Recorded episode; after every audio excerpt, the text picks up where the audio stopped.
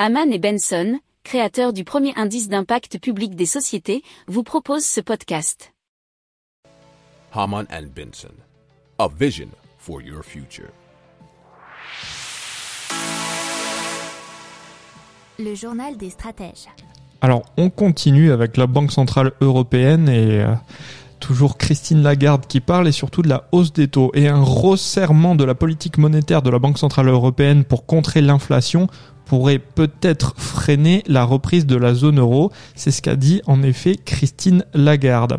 Alors, il faut savoir que déjà le taux d'inflation est plus de 2 fois supérieur à l'objectif de la Banque Centrale Européenne. Et Christine Lagarde a déclaré que l'inflation sera plus importante et plus longue que prévu en raison de la flambée des prix de l'énergie et des goulets d'étranglement dans les chaînes d'approvisionnement.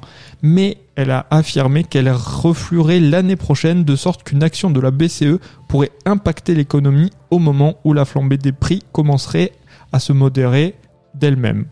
Christine Lagarde a aussi réaffirmé qu'il était très improbable que les conditions préalables à une hausse des taux soient réunies l'année prochaine, mais a indiqué qu'elle ne pouvait pas prendre un engagement similaire pour 2023.